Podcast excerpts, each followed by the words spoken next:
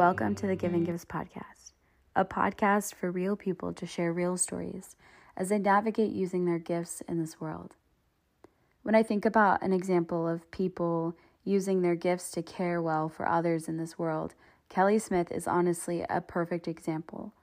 Kelli is a cross country coach, a wife to a professional volleyball player, a mom to two kiddos, and a friend, a mentor, and an encourager to so many.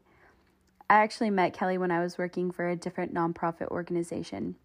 And I have never met a person who found so much joy in navigating databases and running reports. And I quickly learned that it wasn't just the reports that Kelli found joy in, it was actually taking on the challenge that most people would fear and avoid that brought Kelli life. If you're familiar with the Enneagram, Kelli is an 8, which is actually something her and I have in common. If you're not familiar with the Enneagram, it's a system of understanding the human psyche based on nine different personality types. The 8 is often known as the challenger, motivated to protect, fearful of being controlled, not scared to voice their opinions, especially when it comes to standing up for something or for someone. The eight is often considered to be the most un- misunderstood, especially female eights. Let's just say, as an eight, we are not very submissive or meek or quiet. And some people in my experience, individuals who expect that from women have a hard time understanding or appreciating Enneagram 8s. When used correctly, the Enneagram is such a cool tool to have because it provides extra language and understanding for yourself and for others in your life. Kelli being an 8 was not at all a surprise to me. This past year, Kelli and her family have spent the majority of their time living in Poland. Kelli was in Poland when the war in Ukraine began, and she was actually the first person I saw who responded to the needs of Ukrainians who had found their way to Poland. Over the last nine months, I have seen Kelli use her voice and her gifts to care for so many people, and the work isn't done. This episode is so incredibly important in our world right now. And as you hear about Kelli's experience, I hope that you will be reminded, encouraged, and challenged to use your own gifts in this world. Because if there is anything that is true, it's that every person, every Enneagram type, every gift matters and is needed. Listened to a podcast one time about like female eights or just eights in general and like how some people describe us as bull- bulldozers. And but then I can't remember. I wish I could remember what the contrast was of like like don't call us bulldozers, call us something else because it's like we're not trying to steamroll other people. So the biggest thing I ever heard that really mm-hmm. like I've really leaned into Enneagram in the last couple years. I feel like it's helped me discover myself more and helped me in relationship with other people. Like our coaching staff at vanguard uses it. We we use it with our athletes. Like i know most of their enneagrams like we have them all take it. Um and so i've really like i feel like i've come to understand who i am and accept myself at like 39 years old more than i did you know previously. But one thing that really really stuck with me is that as an eight i don't want control of everything. I just don't want to be controlled. Hmm. Like, and I think that's a very different distinction because a lot of times people think that we want to make every decision and we want to control every situation.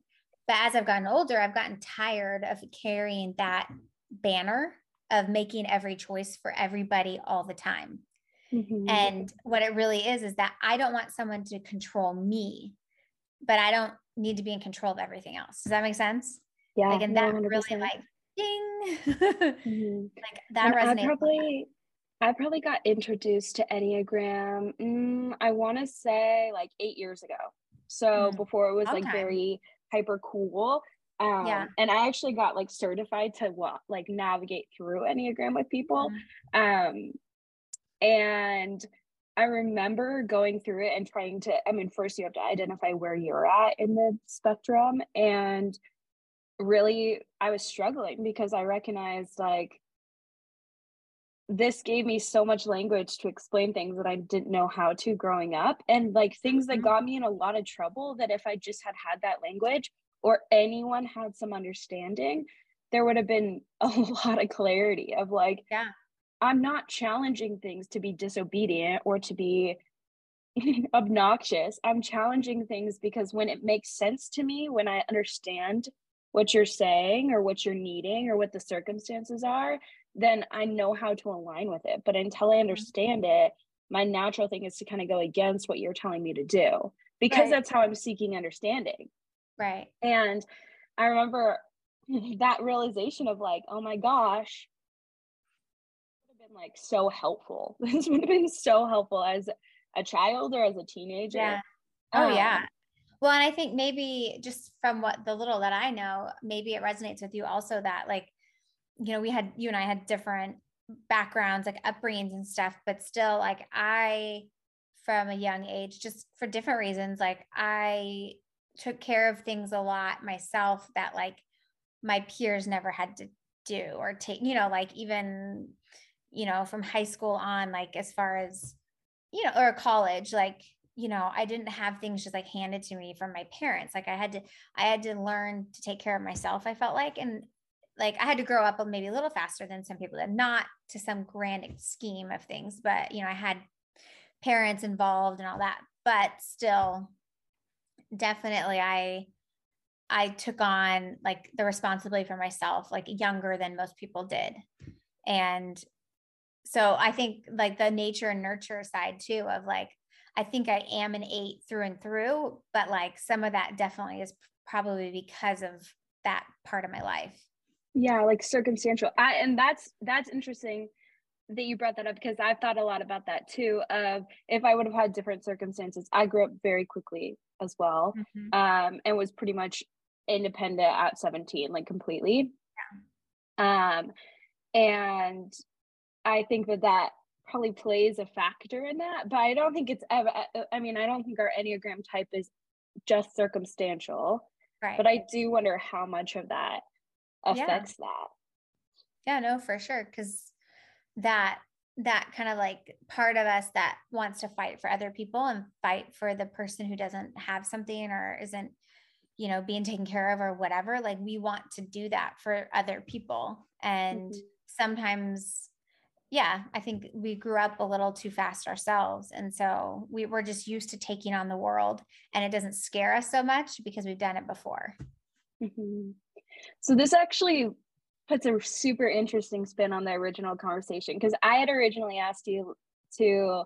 I mean, actually, I just said, "Can you be on the podcast?" Which I've been thinking about on honestly for the last year. um, but I was like, I have to tell her what she is going to talk about, but I don't even care what you talk about, which has been fun. But there has been specifically something I've been tracking with you on, and it's just your involvement. I mean, you live part time in Poland, and then you got really involved in the Ukrainian activity.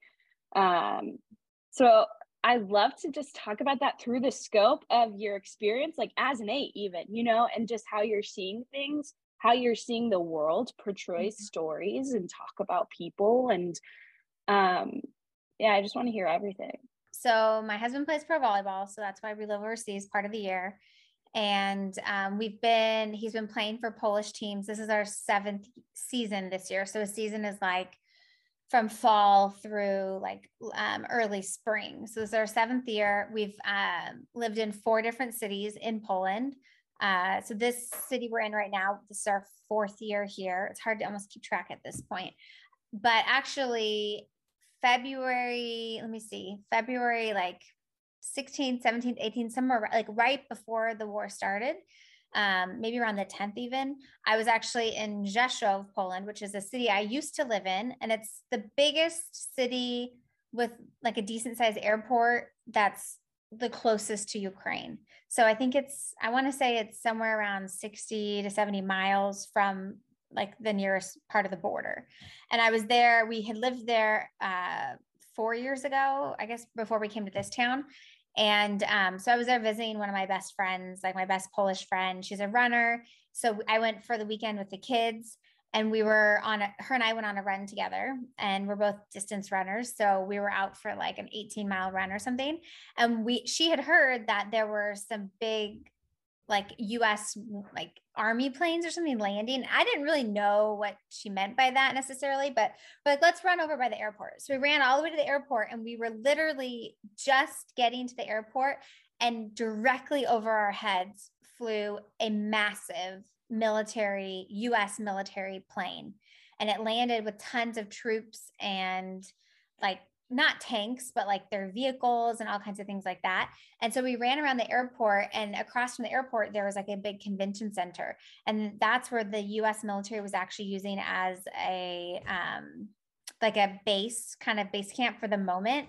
And there were soldiers like outside. And I was actually dying because as we ran by them, they were waving to every car that passed by, which is like cringy to me because I'm like, this is not America people like, like Europeans, the Polish were like, what is happening? You know, but I think they were told like guard the entrance and look friendly, you know? So they were just like waving. So we were like, hey, from across the road. And I said, where are you guys from? And one of them was from Hawaii. And I'm like, oh, I'm from California. And they were like, no way. They couldn't believe it.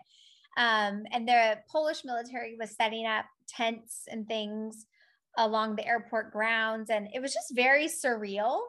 And i actually like i have a like a social media platform that a lot of athletes use for like uploading their training logs.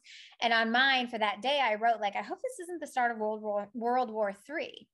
Um, but it just felt we were kind of like giggling about the interaction with the the soldiers about them waving and it just felt really bizarre but i don't know and then I came back back to our city. So we live in a town called Kędzierzyn-Koźle, which is uh, probably five, I think about five hours driving from the Ukrainian border. So we're really on the west, southwest side of Poland. We're about an hour from the Czech Republic border.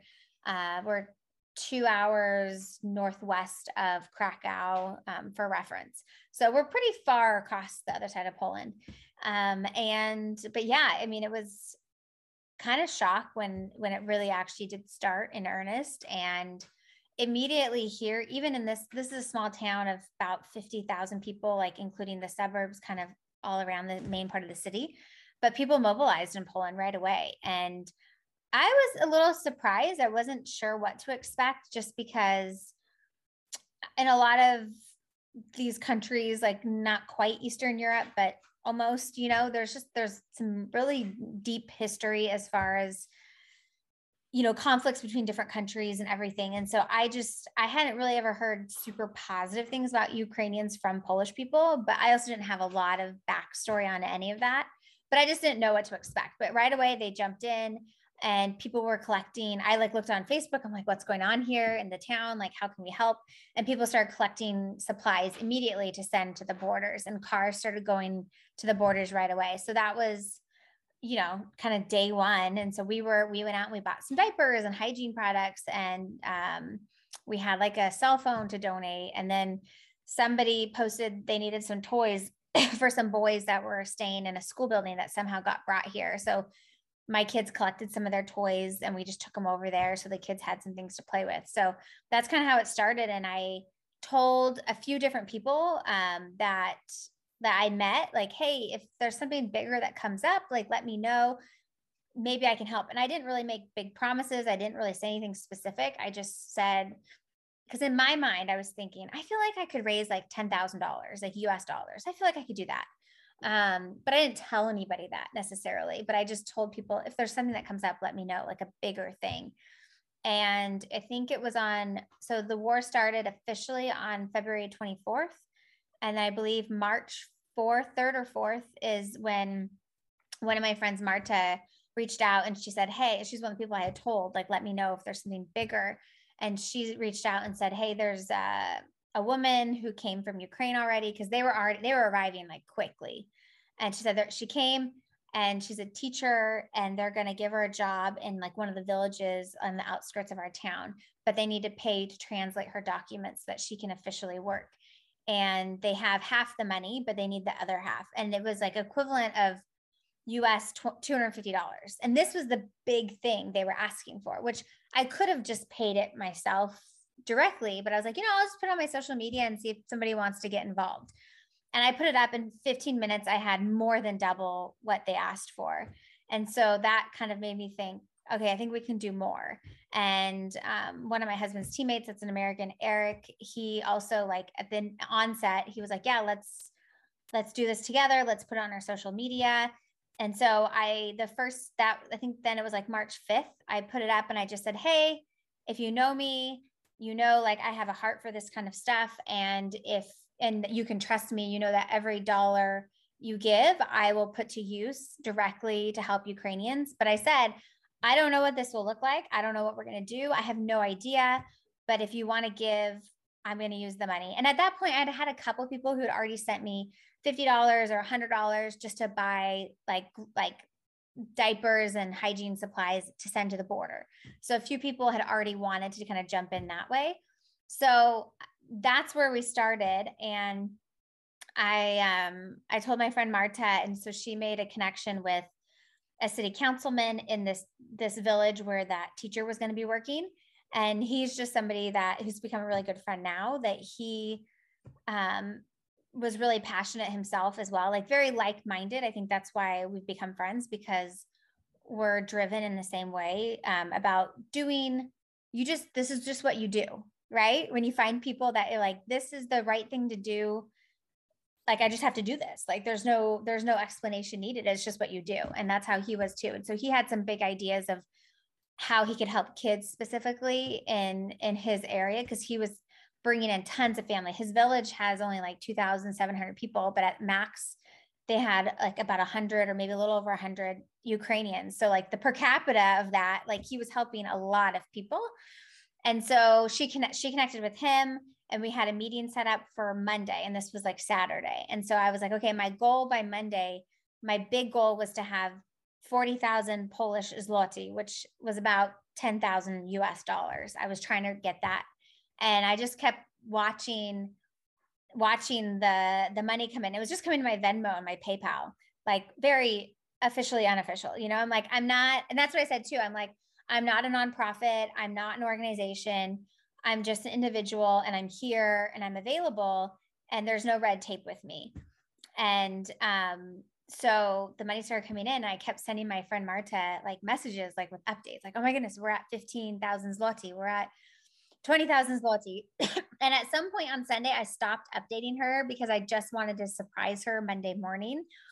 And by Monday morning, we were up to 70,000 zloty, which was 15,000 or 16,000 US dollars, which like she cried. And Tomek, our the city councilman, when we told him, he had like tears in his eyes because it was just beyond what we thought was going to be possible. And so that day really started it all, where we were like, okay, what are we going to do? And he had ideas to start a preschool class, to start an elementary school class, to buy laptops for the teenagers so that they could continue their studies in Ukraine while also doing Polish studies to buy like a clothing allowance for all the kids to get the the materials needed to even set up these classrooms. So they set up these classrooms within the existing school, but they created them only for the Polish for the Ukrainian kids so that they could stay together. So that kind of started it all. He had like there was a pregnant woman who needed some assistance with things because she was having a baby soon, some other little things. And so it just kind of went from there and I started every day I would just share what I was doing. I said like, okay, this is how much money we've we've gotten so far and today I would post pictures of like we went grocery shopping and we got five shopping carts full of food and hygiene products and cleaning supplies and we bought uh, clothes like including underwear, socks, shoes, jackets, everything for this family and just different stories day by day by day. And people saw that they sent a hundred dollars one day and then the next day i bought 500 pounds of potatoes from a local farmer that we could then give to the ukrainians. So we're helping the farmer and we're helping the ukrainians. And people saw that it was like hand to hand. It was every day it was just happening. And you know i was able to tell the stories of a lot of the people that we were helping. And i really tried to put an emphasis on um, sharing, helping and sharing with dignity for for each family and person that we encountered. I don't I don't want to do I don't want to take advantage of anybody. I don't want to you know share pictures of your kids without your permission or but so we always ask like can we share your story? Is it okay? Some people don't want it shared. Some people were like yes if it's going to help get more money to help more ukrainians then yes. Like my my social media because you know my husband's like a niche celebrity you know in his own world. Um i've always had my social media private because i don't really want all these like random fan people like you know wanting to just look at my life and my kids and whatever but I was like, oh, I need to open my social media up because I started seeing my friends were sharing with their friends who were sharing with their friends. And I mean, to fast forward, which we can go back, but to fast forward, I mean, right now we have raised a little, I think we're at 83,000 US dollars. So that's like over 365,000 Polish zloty.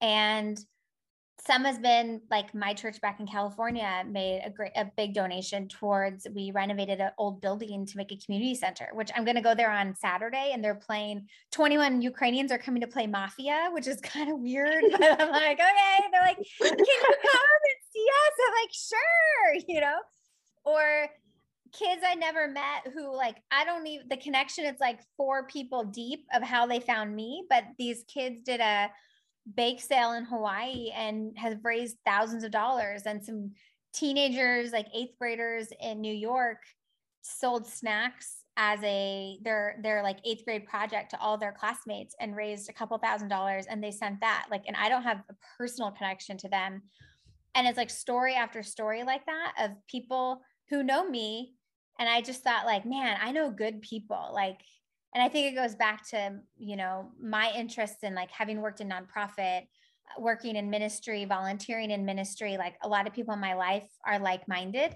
and they know me and they trusted me. And then they trusted me enough to vouch for me to their friends and their family. And those people even continue to spread what we've done. And so the impact if people i mean i hope that they realize what they've done but the impact of what all these people have done for individual families that it's i mean it's just made a massive difference in their lives in such a hard time like it's so hard to even express mm-hmm. yeah and i think listening listening to all of it i i have um i think a million I, thoughts running through my mind right now honestly um but one of the thoughts I, I was having over and over as you were just talking is just how incredible it is when we see people step up for people. I mean, and to think that our world is full of people. Our world is so full of people, and there is enough resources for absolutely everyone. But we've also put in so many different barriers, right? So there's nonprofits, and there's churches, and there's politics, and there's governments, and there's all of these almost barriers that are put in the way from actually just seeing people and that was something that um once you started sharing i kind of blocked out most of my other social media because i was like okay kelli is sharing at regular updates of what is happening in front of her and i'm learning and i'm able to respond mm-hmm. to what i think is like appropriate right now and it was interesting though because there was also an active choice to have to block out a lot of the other side of the world that was also saying this is what people need this is what you can do like mm-hmm. and i'm curious of your experience in that because you you were so busy i think part of it like you were so busy responding and receiving and giving and just being that kind of frontline person but i i also know that you who's aware of the world around you. And so. I'm curious what your experience was like seeing the news and mm. having all these different angles. And I know yeah. I asked a handful of questions. I'm sure a lot of people ask you a yeah. lot of questions. No, it you know, it was interesting because I'm such a consumer of information. Like we've talked about this. I always want to know more. I want, you know, for a while I would wake up every morning and like okay, what happened overnight? Like in Ukraine, what's going on? What's the latest? And I really found that when I started to build relationships with Ukrainians, when I started to know the names of their hometowns, it became a lot harder to watch the news. I mean, it was important, I think, to have an idea of what's happening, but I had to really back off from it um, probably after like the first few weeks because it was too painful to like hear what they were going through. And I remember like, I don't know if you heard about this, like early on, there was this whole thing where um, Ukrainians who had Airbnbs, like people in the US started booking them, but just saying, like, I'm not coming, but here you go. And like, I did the same. Like, I booked an Airbnb, and one of the very first, it might have been, I think it was actually the first Ukrainian woman I met. She wouldn't mind at all that I say her name. Her name's Alina and she came with her son who was about the same age as my son so around like 9 or 10 years old and it was just a really hard journey for them to get here and they were only here for a little while. Now they're in spain. They had some family so they were kind of using this as a stop stopping grounds. They didn't have a passport for the son because they left so quickly and i don't know if you ever had one so they couldn't fly to spain. So they had to take a bus for like 20 hours to get where they were going and even just getting to poland from from ukraine took a really long time.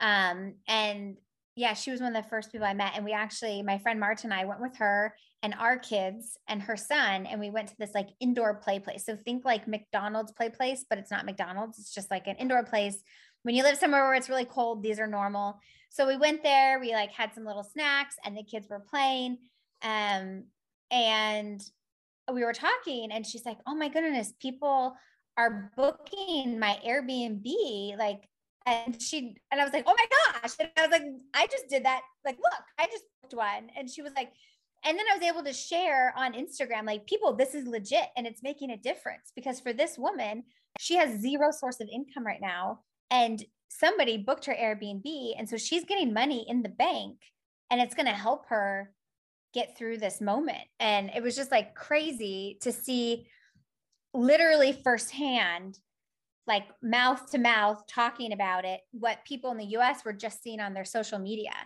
Um, and that was really interesting. Like hearing families, like the first family that came from Mariupol, like when it was really bad in Mariupol, and we had a family of 17 arrive like three women, I think, maybe four adult women, and the rest were all kids and it just like seeing them and this one of the women like the oldest woman like the grandma she was a bigger woman. They had traveled for like over a week to get to poland. At this point they'd been here a week.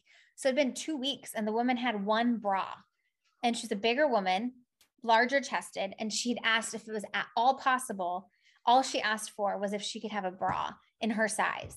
So i went to the store and i found one and my contact here um, took it to her and she said she just sobbed when they gave it to her, you know, and just knowing, seeing on the news, Mariupol, what was happening there, that these people don't have anything to go back to.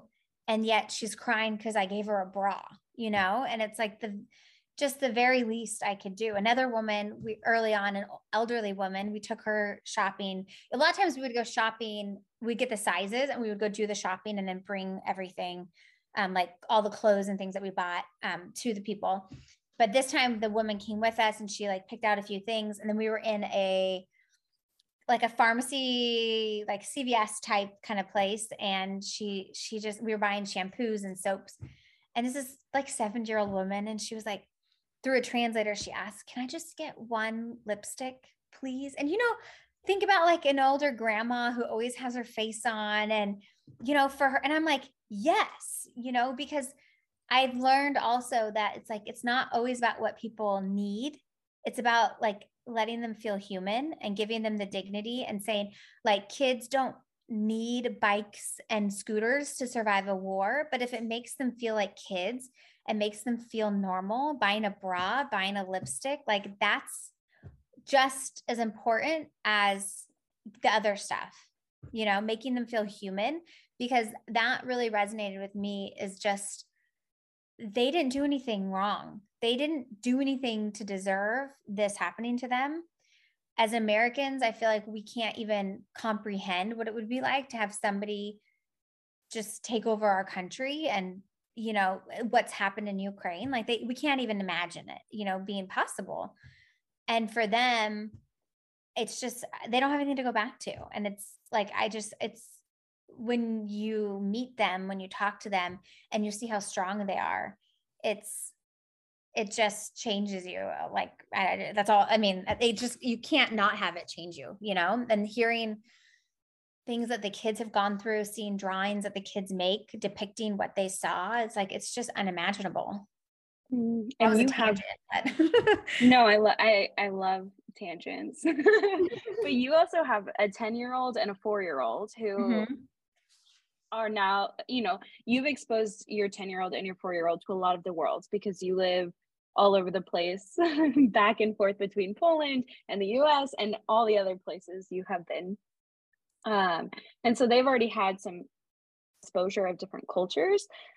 But I could imagine that this past year was a lot of exposure to different cultures, but to a whole different um, type of life, mm-hmm. even. Mm-hmm. And I'm curious of how that, because it sounds like you just hit on how that's really impacted you in a lot of ways, like to really mm-hmm. see that mm-hmm. firsthand and to experience people who have lost everything and, and to be face to face with that how have you seen that impact your kids or even just like your dynamic as a family yeah i mean i think as far as like what i did and how it happened like like my husband did he's just like yep that's what she's gonna do you know like you know, it was kind of like, all right, because all of a sudden everything shifted as far as like I was super busy.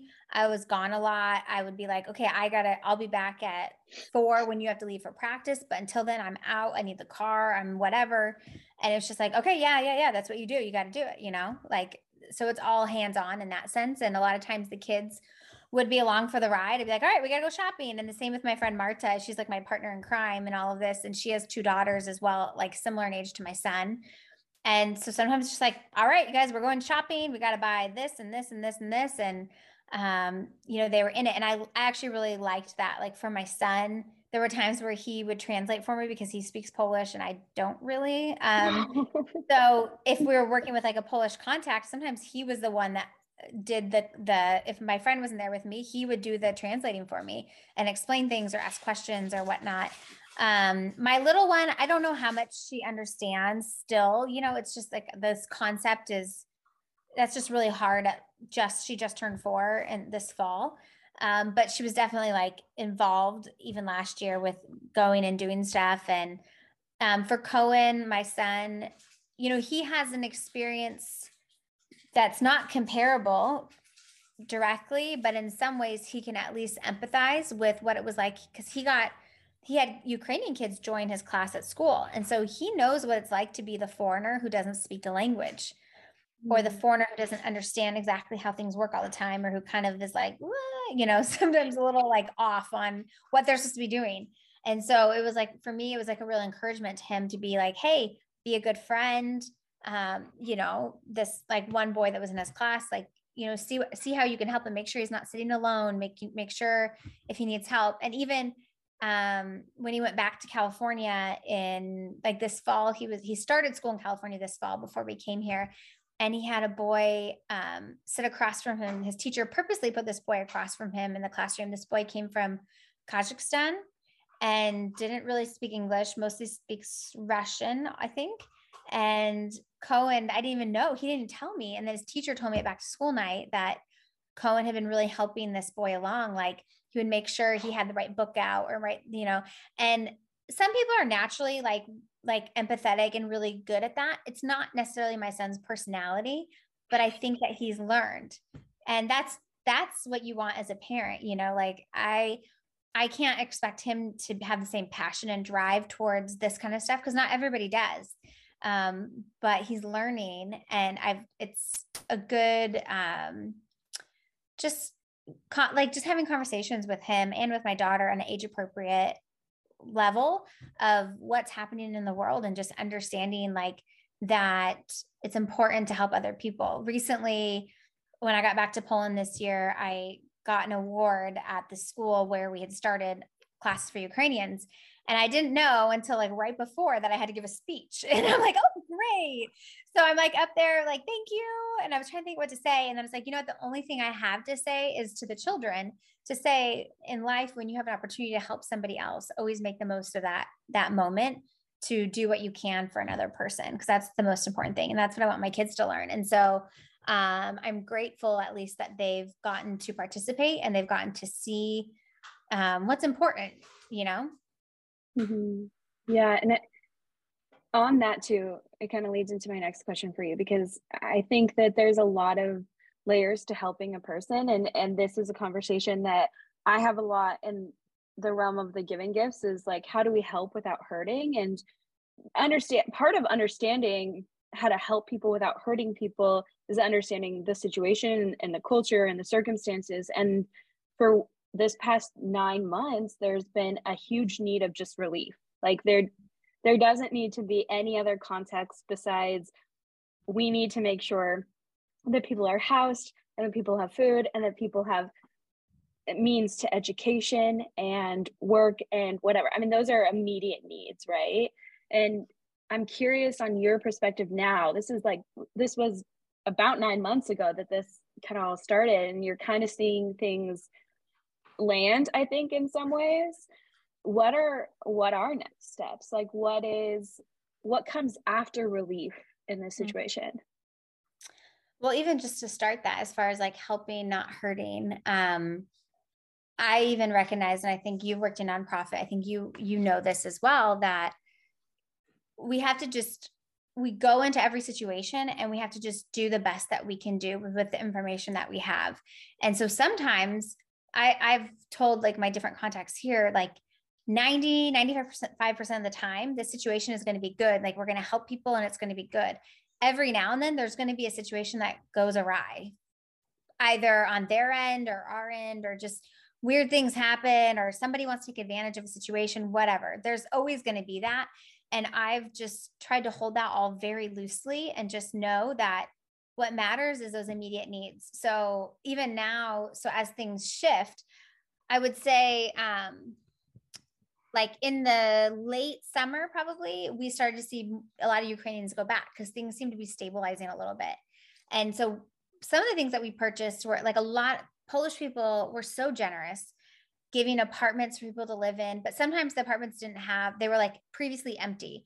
And so there weren't beds or refrigerators or whatever. And so some some of the money that we've used has been to purchase those kinds of items, just just the very basics, nothing over the top, furniture, beds, just to keep people, like you said, warm, safe, dry. Um, and so then the apartment owners are asking, well, what, okay, they, they left, like, is does this furniture belong to the Ukrainians? Like, what do we do with it? And I'm like, I don't even care. Like, you know, I mean, ideally, we can give that on to somebody else who could use it, who needs help.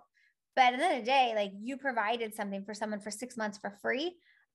I don't care, you know, like, because what mattered was in the moment, they needed the help.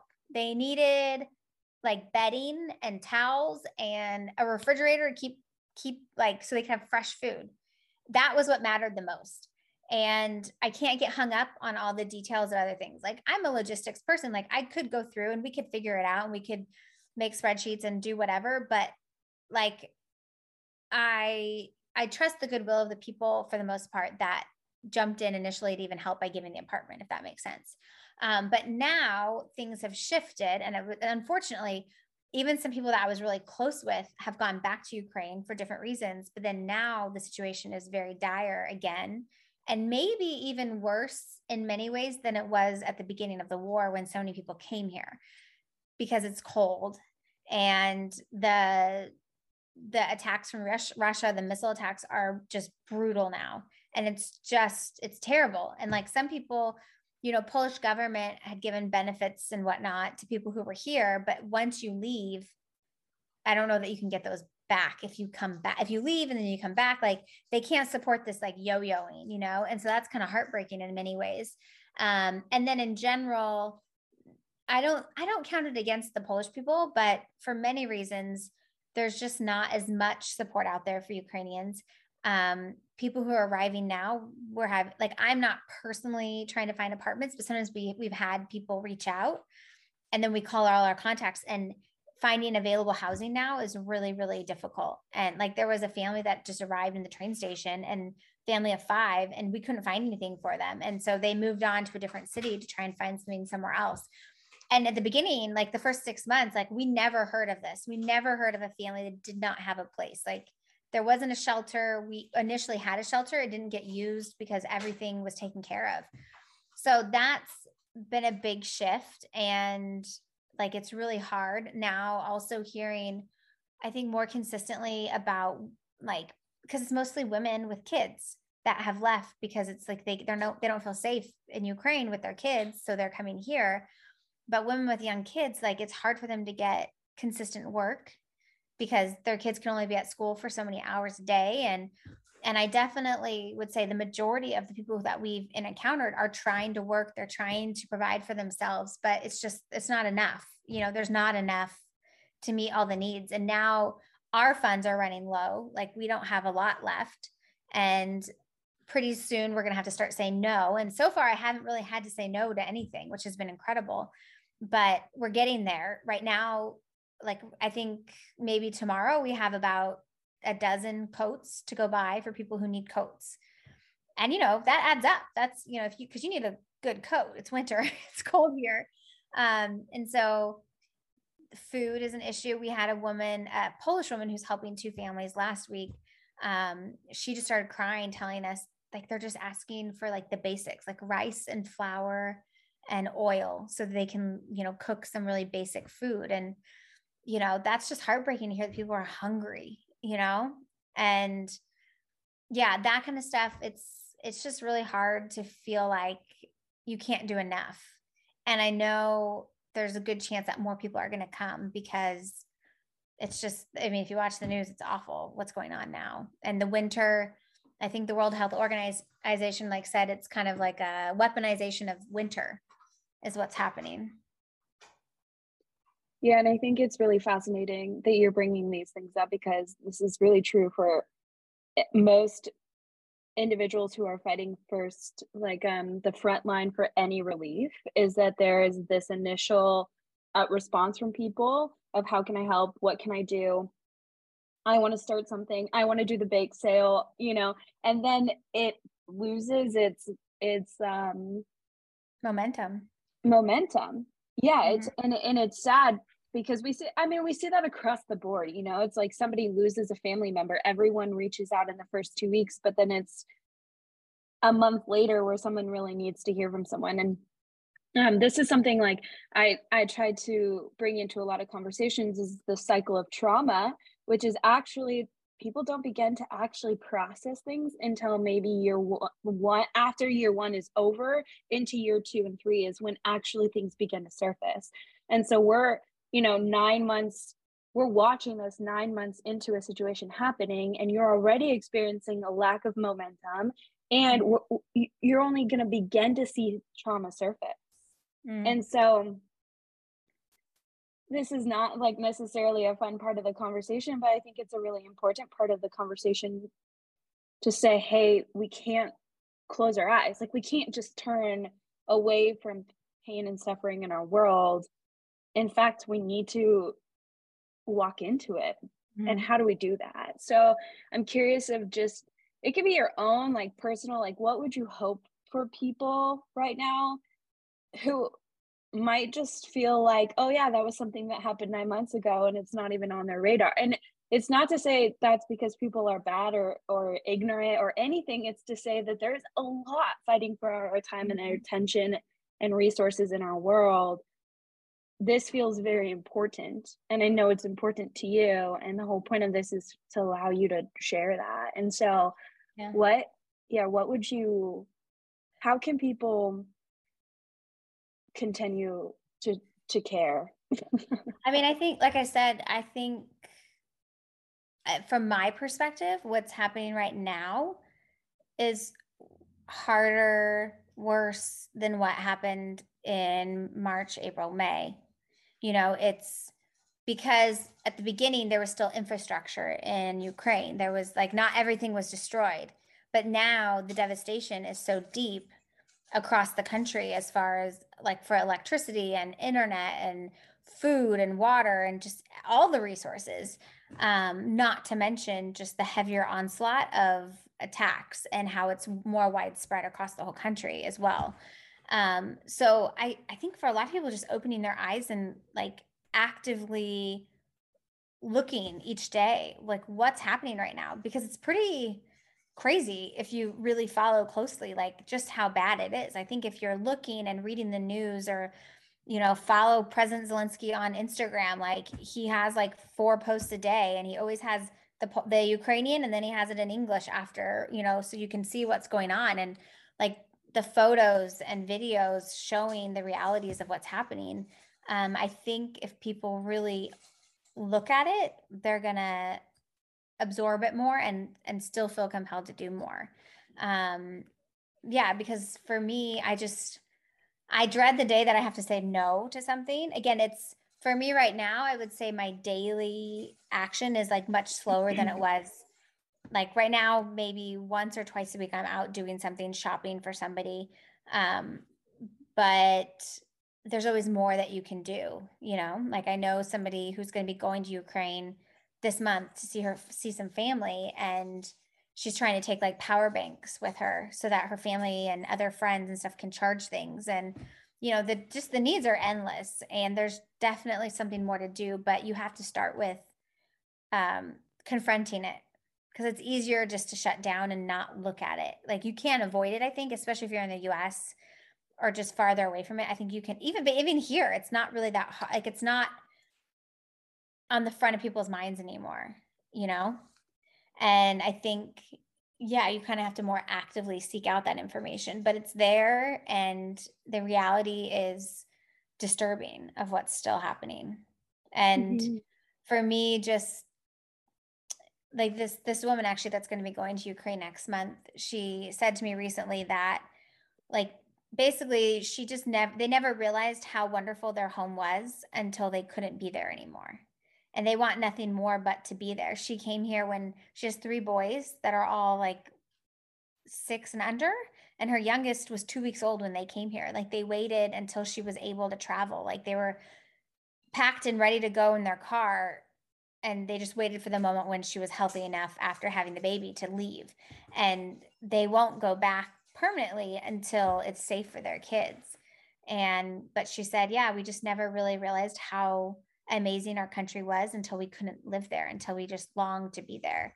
And I, I mean, like every Ukrainian I've met, that's how they feel. Like all they want is just to be home. And now, also, I think as a world, we have to think forward about what's what's to come next, even after at whatever point this conflict is and war is over.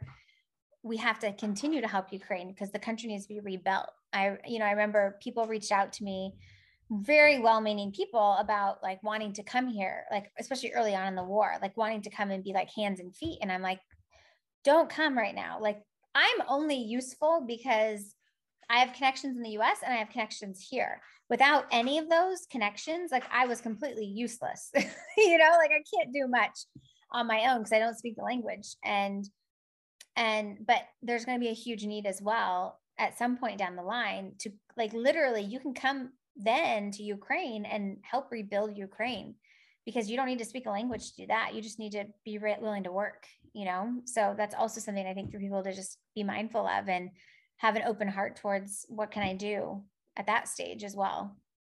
Yeah. And I think it's, I think all of this is such a good reminder too of just recognizing people from all different walks of life. You know, I think uh, I've gotten pretty involved with um, refugees in Orange County or Anaheim area, and there's a lot of Syrian refugees, and um, you know, to pace closely, I built relationships with with refugees who had been here for two months, and now it's been seven years that they've been in Orange County, and they still miss home. Like, mm-hmm. there's not this um great desire to be like, oh, this is what we've always wanted. This is our dream come true. Like we've made it, we've arrived. It's it's still this longing for we miss home and we're really grateful that we're alive and existing and i think that overall there needs to be a deeper compassion for people that we kind of miss sometimes you know there's this like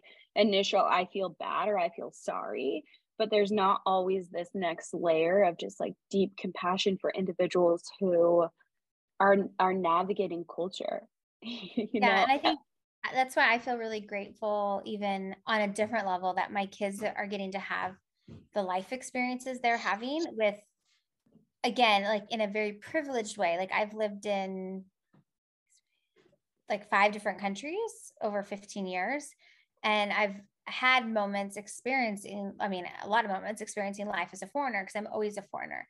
And there's times where I get things wrong or where I don't know how to do something all the time. I can't communicate, you know, but I also have a very privileged experience within that.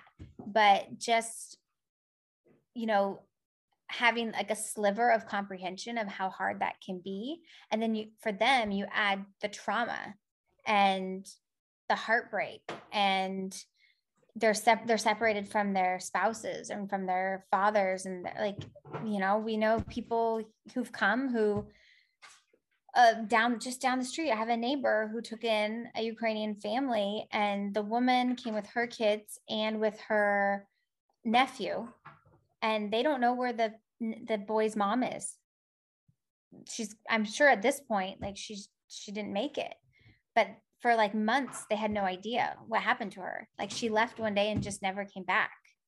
And you know, I've had kids like i've been in the school where the kids are drawing and there's a little boy drawing pictures of tanks and bombs and blood and guns and it's like that's just not normal. Like they shouldn't have to. With kids who fled on a train with bullets being shot at the train you know like these experiences are just beyond. So i know it's already hard enough to live in a different country but they're coming they're for the most part poor like without access to funds they don't know how to help themselves. As a parent, I know many times I've experienced where I felt helpless, like when my kids were sick or they got hurt and I didn't know how to help them. I in the US, I I'm going to take him to urgent care. I'm going to take him here. I can I can I can do something. And here I can't do that. I have to rely on other people and their willingness to help me. Mm-hmm. And mm-hmm. having that understanding on just like the tiniest level, like I just I can imagine, but I can't imagine what they go through on a daily basis and to not have the resources to help themselves and to have to, if I had to go and ask somebody for every small thing, to ask for some clean underwear for me and my kids, to ask for potatoes and the basics, like some of these people came from very normal lives. And now all of a sudden, you know, many of us aren't good at asking for help but sometimes you're like these people are being forced into this situation. And that's where you know i think i try always in my life to look at things from the eyes of the person that i'm interacting with or that i'm seeing. And i think we all have to try and do that a little bit more um, with empathy and you know to just th- like that perspective is just so important to under to try and understand as much as possible where they're coming from and what they're actually experiencing mm. and to kind of tie this all together i just i just want to reiterate that i'm thankful that you're an eight like i'm thankful you're a challenger and i'm thankful that you get to um, be a voice for individuals right now who who don't one aren't being listened to and then two who don't even know how to use their voice right now who are just trying to survive. And i think it's really important to recognize um, that it is not easy to to to carry that voice. I think that comes with a lot of responsibility and it comes with a lot of compassion and it comes with a lot of emotional exhaustion too. And so i'm just very thankful that you're there and that you've like stepped into that and that you're willing to share what you're learning and what you're seeing and how how you're experiencing because i think it's that that's going to actually draw people together and mm-hmm. and that's how we're going to actually see change occur and, and people being taken care of is because you're willing to challenge the way things are. And so I'm just very, very, very thankful for that and for you and um, just Thanks. for you even sharing all of this. I just really appreciate it. Yeah, no, I appreciate the the opportunity and the platform anytime to just share what we're doing. You know, I just say always like I you know, the beginning of the war, I remember my dad being really nervous of us being here. And there was a small period where a couple other Americans that I know we were like, are we good? Are like, should we go home? Like, what's happening? And it's like, then a few months after that, I looked back and reflected on like how grateful I am that I stayed and that I was here and available and just able to use like i said be the bridge between the people who had the money who want to do something and the people here who had the ideas who like knew the people the contacts but didn't have the resources because we were able to do so much more than like the local government or even the government within poland immediately because i didn't have the red tape i just you know had i had the funds i kept meticulous records. I tried to be as transparent as possible about everything that I was doing, how much I got, how I spent it. I have every single receipt for every single thing I've ever bought. Um, and it's astounding, again, also just how far a dollar goes in a country like Poland. Like how much $250 can buy in foods fresh from a farm. Like like mm-hmm. hundreds of pounds of food you know that can feed a lot of people and so yeah i just have been really i'm just for me it's just normal this is what you do like and i think i've always loved history and i've always thought you know looking back at say world war ii which you know poland even where we are here there's a rich history like still available to see of world war ii and you think like what would i have done who would i have been in that moment and this is a different moment, but at least I can say, like, I know who I am. I know what I did. And it's not about what I did, but it's about knowing that I am the kind of like I I acted on the kind of person that I think I am. I am actually that kind of person. And like that makes me proud that um I did the right thing. You know, like you always mm-hmm. hope that you're gonna make the right choice and do the right thing. And um, you know, really it it energized me, if anything. It's not like it wasn't a burden. It was life giving in many ways. Yeah. Yeah. And I'm going to make sure that we link just some, eh, some, I'm going to ask you for just some additional resources because I know you mentioned some news resources that you, you lean into for for mm-hmm. information mm-hmm. on what's happening. I think that's part of it is it's really tricky to know what to trust.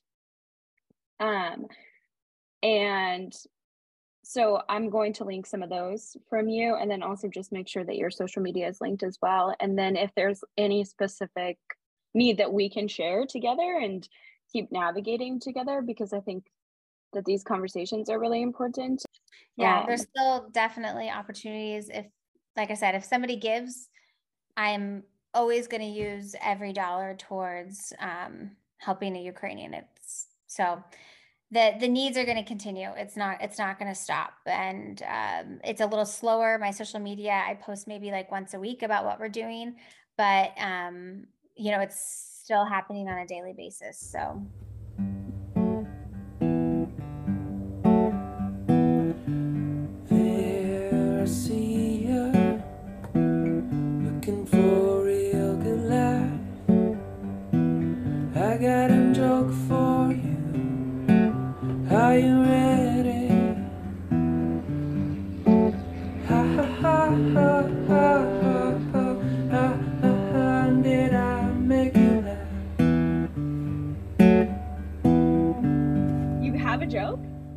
Cohen uh, gave me a joke. Cohen likes jokes, my son. So it's a 10 year old joke, but knock, knock. Who's there? Spell. Spell who? All right, all right. W H O, W H O. Thanks for listening to the Giving Gifts. Like, share, and subscribe. This show's the shit. Spread some love and joy know that you're giving.